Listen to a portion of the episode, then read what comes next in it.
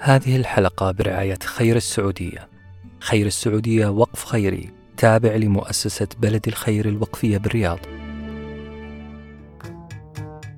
مرحبا، هذا ساندويتش ورقي.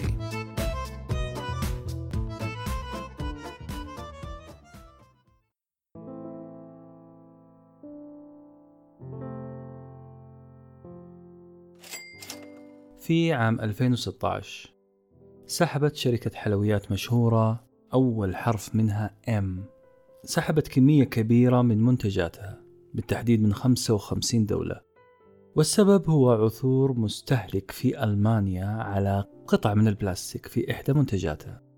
قررت الشركة متطوعة أنها تعلن عن سحب منتجاتها كاملة من السوق كعمل احترازي. صحيح أن الشركة خايفة على سمعتها، لكن كان عندها خيار اقتصادي جدا هيوفر عليها ملايين الملايين، حيث كان يمكنها أن تكابر وتقول أنه حبة واحدة بس هي اللي طلعت فيها قطعة البلاستيك وكانت بالغلط وفي ألمانيا بس، وأنا أسف على ذلك. أما أني أسحب منتجاتي كلها من خمسة وخمسين دولة، هذا تصرف صعب جدا، لكن هذا التصرف نبيل وإنساني ويستحق الإعجاب. هذا هو ما يدعو إليه كتاب اليوم بعنوان البيع بهدف نبيل للمؤلفة ليزا ماكلويد.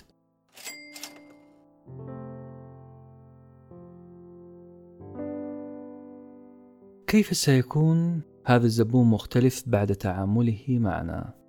هذا السؤال البسيط هو أبرز فكرة في الكتاب، سؤال أساسي في الكتاب.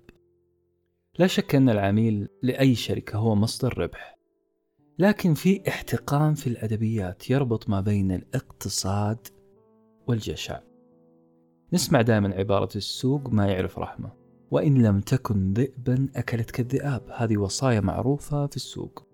يوصيك الكثير كمان أن تتكتم على نقاط قوتك وتدرس العملاء بذكاء. تتوالى النصائح بالتركيز على البيع وعلى كسب العميل. نعم، العميل هو الهدف النهائي من أي عملية بيع، من أي عملية إنتاج. كلها نصائح جيدة، لكن المؤلفة تتساءل ليش ما أحاول أن أبذل جهد أكبر في أني أخلي العميل يشتري مني بضاعة وفي نفس الوقت يكون سعيد وممنون؟ سؤال وجيه.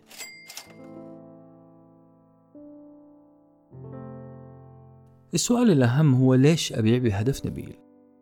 قالت المؤلفة جملة قوية جدا جدا.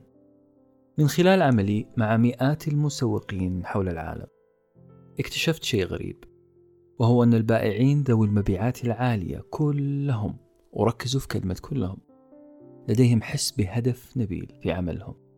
وأكملت قائلة: أنت لما تبيع لابد أنك تشتغل بعقلية أنك في خدمة شيء أكبر من نفسك، أكبر من الشركة اللي تعمل فيها.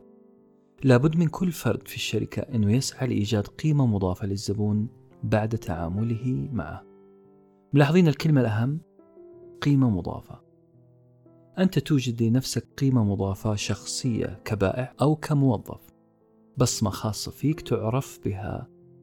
من يوم يذكر اسمك يذكر معه تلك القيمة المضافة، ماركتك المسجلة. تقول ليزا مؤلفة الكتاب: في اعتقاد خاطئ أن كلمتي نبيل وبيع لا يمكن أن تجتمعا في جملة واحدة، وهذه سمعة سيئة جدا اكتسبها عالم الأعمال. معظمنا يعتقد أن المال هو الدافع الرئيسي لكبار المسؤولين، مسؤولي المبيعات، وأن فعل الخير لابد أن يأتي ثانيا، وهذا خطأ فادح. الهدف النبيل هو متلازمة ملتصقة مع زيادة المبيعات، الاثنين سوا. هذا رأي المؤلفة. ولتأكيد كلامها ذكرت ليزا أنه استطلاع قامت به شركة ديلويت أظهر أنه فيه ارتباط وثيق بين وجود الهدف النبيل وبين ارتفاع الأرباح. المؤلفة علقت بأن الهدف النبيل هو محرك الأرباح، ويزيد تدفق العملاء ويحفز الموظفين ويزيد فعالية المساهمين. مو بس الدراسة اللي تقول كذا. قرأت قبل فترة أنه بيزوس مؤسس شركة أمازون حضر ورشة عمل عن إدارة المكتبات. ذكر فيها المحاضر، محاضر الدورة اللي حضرها بيزوس، أنه جاله زبون لمكتبته، جاي يشتكي من اتساخ سيارته الجديدة بسبب تساقط قطرات ماء طينية من أواني الزرع الخاصة بالمكتبة. صاحب المكتبة تصرف بسرعة وبإنسانية، ركب مع الزبون وعزموا على الشاي في بيته. أنزلوا في حجرة الضيوف وطلب من زوجته أن تعد له كوب شاي فاخر. خلال احتساء هذا الزبون للشاي، شمر صاحب المكتبة عن ساعديه وغسل سيارة الزبون، ثم عادوا إلى المكتبة مع سيل من الاعتذارات على العطلة. هذا تصرف مثالي، لكن قد يكون مبالغ فيه، قد يعتبره البعض سذاجة، لكن اللي حصل بعد هذا الموقف يدعونا للملاحظة. الزبون رجع ثاني يوم واشترى كتب فوق حاجته وختم زيارته قائلا: أنتم مكان يستحق أن يدعم، أنتم مكان يستحق أن يسوق له. كانت هذه القصة درس عظيم، مو في غسيل السيارات ولا مجاملة الزبائن ولا صنع الشاي، بل في إيجاد قيمة مضافة لعملك. نظام ال Customer Relationship Management سي آر إم هو نظام إلكتروني يتم من خلاله بناء علاقات الشركة مع زبائنها. يعني أحاول أعرف الزبون الفلاني معرفة تامة وأخطط عشان أبيع له ثلاث منتجات إضافية مثلا في الشهر القادم، أو أني أكسب زبون جديد فأقوم بالاتصال عليه وإقناعه بمنتجاتنا، وهكذا. ملاحظين أنه تركيز نظام ال سي آر إم هو على كيف أبيع بدلا من ماذا يحتاج وماذا يرضي الزبون.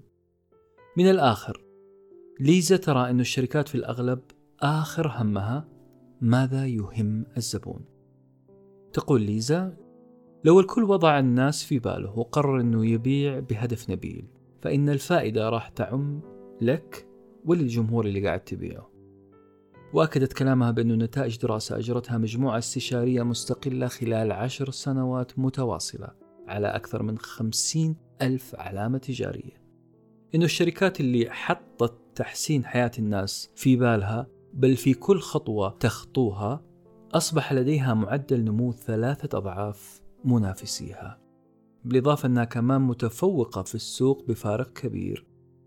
خمسين ألف علامة تجارية، خمسين ألف شركة ضمتها الدراسة، وغالبية هذه الشركات اللي نجحت هي شركات ركزت على شيء غير المال فجلب لها المزيد من الأموال.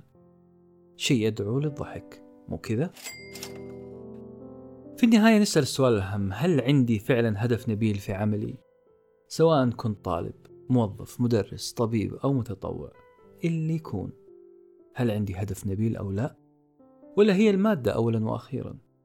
هل تفكيرنا وعملنا يهدف لتحسين حياة الناس، أم أقول في نفسي أنا ومن بعدي الطوفان؟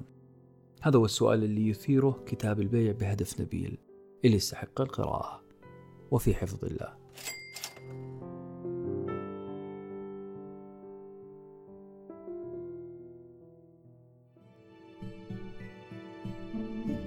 هذه الحلقة برعاية خير السعودية.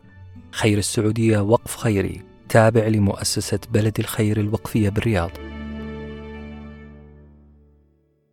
كنتم مع ساندويتش ورقي، وجبة معرفية نتشارك لذتها.